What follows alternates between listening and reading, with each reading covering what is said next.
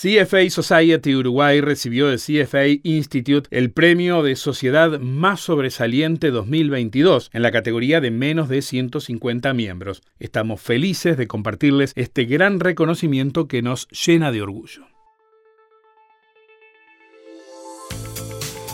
Estás escuchando Código Financiero, el podcast de CFA Society Uruguay, con la conducción de Luis Custodio. Somos la asociación de profesionales de inversión más grande del país que busca promover la ética, el profesionalismo en las finanzas y la educación financiera para el bien de toda la sociedad. Queremos que seas parte de la conversación.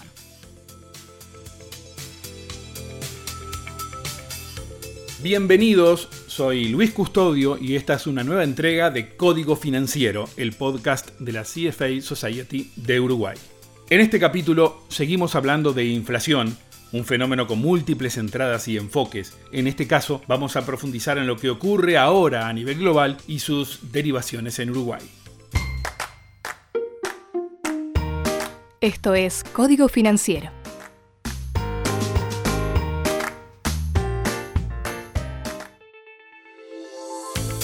La inflación se ha vuelto uno de los temas económicos más comentados en el último tiempo a nivel global. La salida de la crisis de la pandemia de COVID-19 dejó niveles de inflación extraordinariamente altos. Tengamos en cuenta que Estados Unidos, así como varios países europeos, están experimentando la inflación más alta en más de 40 años de historia. ¿Cuáles son las razones que están detrás de este fenómeno? ¿De qué forma responden las instituciones? ¿Qué respuestas pueden ser las acertadas? Vamos a escuchar al economista Pablo Rosselli, máster en economía por la London School of Economics, socio en la consultora Exante.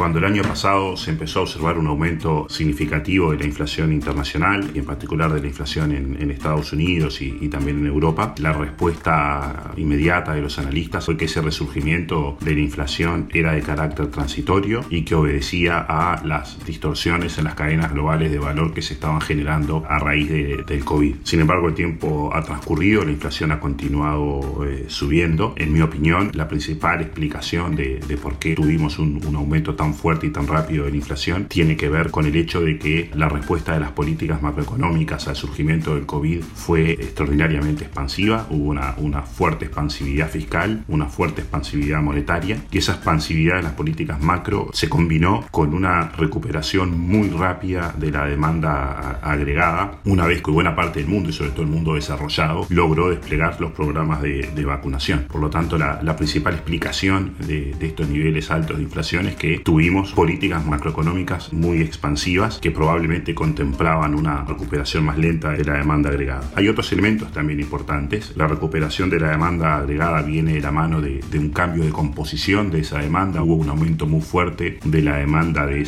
de bienes que fue coincidente con una reducción de, de, la demanda de algunos servicios que todavía no, no están enteramente normalizados y ese giro en la composición de la demanda en favor de una mayor demanda de bienes genera, digamos, incremento entre comillas, por única vez los precios de, varios artículos. Hay un, tercer elemento que es la propia fortaleza del yuan, es un, fundamento para precios más altos de las materias primas y eso genera de nuevo presiones inflacionarias adicionales. A todos esos factores se sumó recientemente la invasión de Ucrania por parte de Rusia, eso trae tensiones geopolíticas, las sanciones que se están imponiendo a Rusia también generan múltiples presiones de, aumentos de precios de varias materias primas. Rusia es un, exportador clave de muchas materias primas, petróleo, energía, trigo y algunos otros metales. Los economistas a nivel global han discutido largamente sobre si el fenómeno inflacionario que comenzaba a observarse sería de carácter transitorio o permanente. Ese fue uno de los principales temas de debate el año pasado en los foros económicos. La hipótesis de que se trataba de algo transitorio está basada en que este comportamiento de los precios obedecía a disrupciones en las cadenas de producción y distribución de bienes a raíz de la pandemia. Se trataba, por tanto, de un desenlace que de alguna u otra manera estaba previsto. Se sabía que iba a suceder. Incluso la Reserva Federal, el Banco Central de los Estados Unidos, se afilió a esta postura durante gran parte del año, mostrando poca disposición a actuar frente a este fenómeno que empezaba a observarse. Sin embargo, un quiebre importante de esta concepción se dio el 30 de noviembre de 2021 en una comparecencia del presidente de la Reserva Federal, Jerome Powell, ante el Congreso de los Estados Unidos. en determinado momento, el senador republicano Pat Toomey lanzó esta pregunta. ¿Cuánto tiempo deberá estar la inflación bien por encima del objetivo de la Reserva Federal para que deje de ser considerada como transitoria? La respuesta de Powell fue la siguiente. Uh, si miramos atrás, la inflación de Estados Unidos ha promediado el 2% y actualmente estamos por encima de esos niveles. La palabra transitoria tiene diferentes significados para distintas personas, en el sentido de periodo de tiempo. Nosotros la usamos para decir que no dejará una marca permanente en la inflación. Sin embargo, es probablemente un buen momento para retirar esa palabra y explicar más claramente qué queremos decir it's probably a good time to retire that, that uh, word and try to explain more clearly what we mean. Esta fue una señal a los mercados financieros de que la Reserva Federal de los Estados Unidos se empezaba a tomar en serio el problema de la inflación e iba a tomar medidas más firmes para contenerla. Sobre esa discusión entre transitoria o permanente, le pedimos opinión a Pablo Rosselli. La idea de que la inflación es un fenómeno transitorio creo que debe ser revisada. No estamos necesariamente al comienzo de una estanflación como era de los años 70, pero las tensiones geopolíticas que estamos observando constituyen una similitud con, con lo que observamos a fines de los años 70. Probablemente lo que vamos a observar es, es que los bancos centrales deberán endurecer sus políticas monetarias, que deberán eh, hacerlo probablemente más rápido de lo que los propios mercados hoy lo están contemplando. Un elemento que, juega muy a favor de ser relativamente optimista con la capacidad que tienen los bancos centrales para bajar la inflación a partir de los niveles actuales es que las expectativas de inflación en los países desarrollados están muy ancladas. En Estados Unidos inclusive las expectativas de la inflación están muy ancladas. Cuando uno compara las tasas de los bonos del Tesoro americano en términos nominales con las tasas de los bonos en, términos reales. Y otro elemento que, probablemente juega a favor es que el balance de ahorro-inversión en el mundo nos ha dejado en, un contexto de tasas reales de interés estructuralmente bajas. Eso quiere decir que probablemente la, la suba de tasas que se requieren para moderar la inflación hoy son sensiblemente menores o sustancialmente menores que las subas de tasas que se requerían a fines de los años 70 o principios de los años 80. En esta lógica de, si estamos ante un fenómeno inflación permanente o, transitorio, que fue una buena parte de la discusión algunos meses atrás. Probablemente la respuesta correcta es eh, ni tanto de lo uno ni tanto de lo otro. Yo creo que el escenario más probable es que la inflación se va a moderar sustancialmente en los próximos 12 meses o 24 meses, pero el descenso de inflación probablemente va a tardar más de lo que pensábamos algún tiempo atrás. Código Financiero el podcast de CFA Society Uruguay. Con este panorama global surgen algunas preguntas importantes a nivel local. ¿Cómo queda parado Uruguay frente al objetivo que se ha planteado el gobierno de llevar la inflación a niveles sensiblemente más bajos? ¿Qué tan necesaria va a ser la coordinación de las políticas fiscales y monetarias para alcanzar este objetivo? Pablo Rosselli.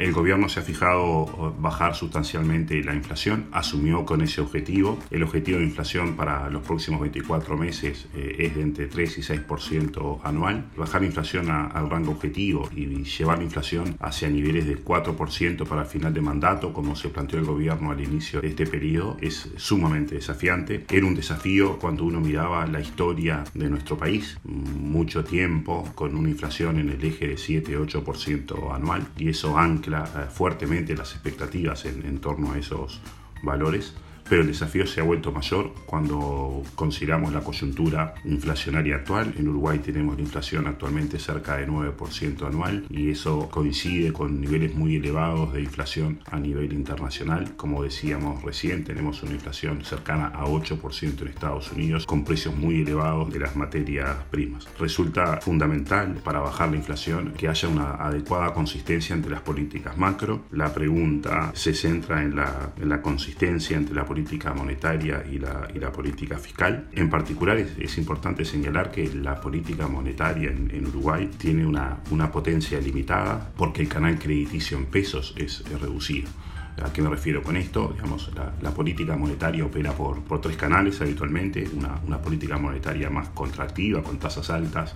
Por un lado, tiende a, favorecer una apreciación de la moneda nacional o una reducción del tipo de cambio y eso conduce a presiones inflacionarias más reducidas en el componente transable del IPC fundamentalmente. Tasas altas o tasas más altas también encarecen el crédito en moneda nacional. Eh, la restricción que tiene la política monetaria es que el crédito en moneda nacional es realmente pequeño. A su vez una parte importante del crédito en moneda nacional es crédito a las familias y dentro del crédito a las familias una parte importante es crédito al consumo. El crédito al consumo se otorga tasas de interés sustancialmente más altas que las tasas de la política monetaria. En los últimos tiempos hemos estado observando que el Banco Central sube su tasa de política monetaria, pero las tasas activas para los créditos al consumo están bajando.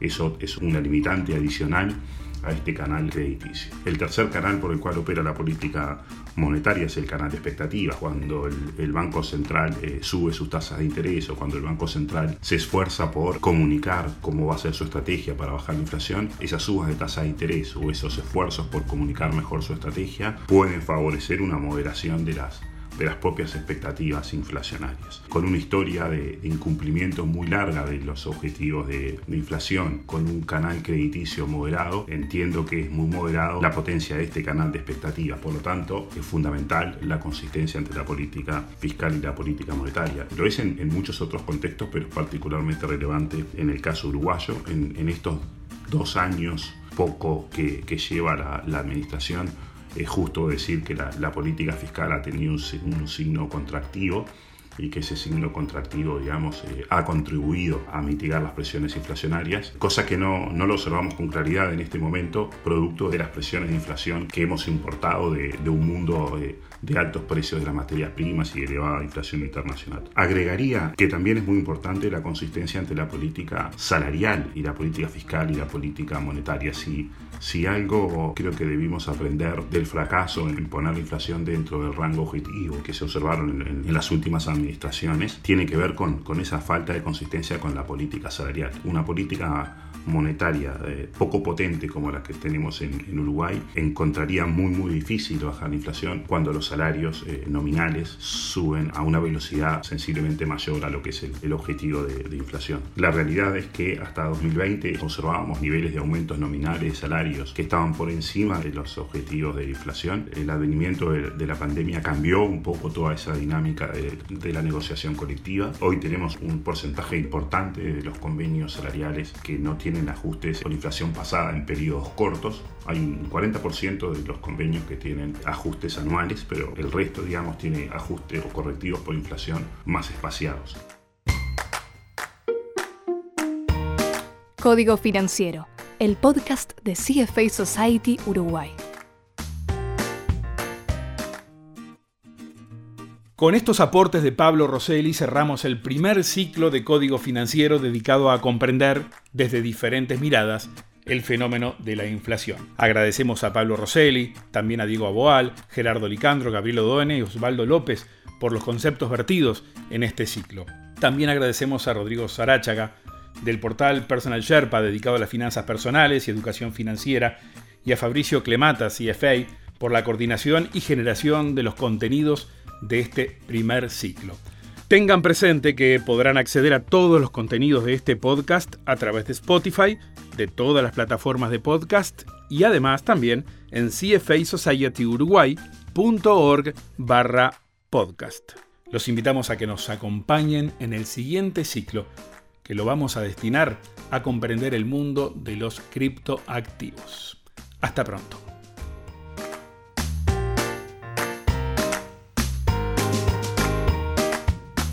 El contenido de Código Financiero es generado por los miembros de CFA Society Uruguay. Producción y diseño de sonido UICAST.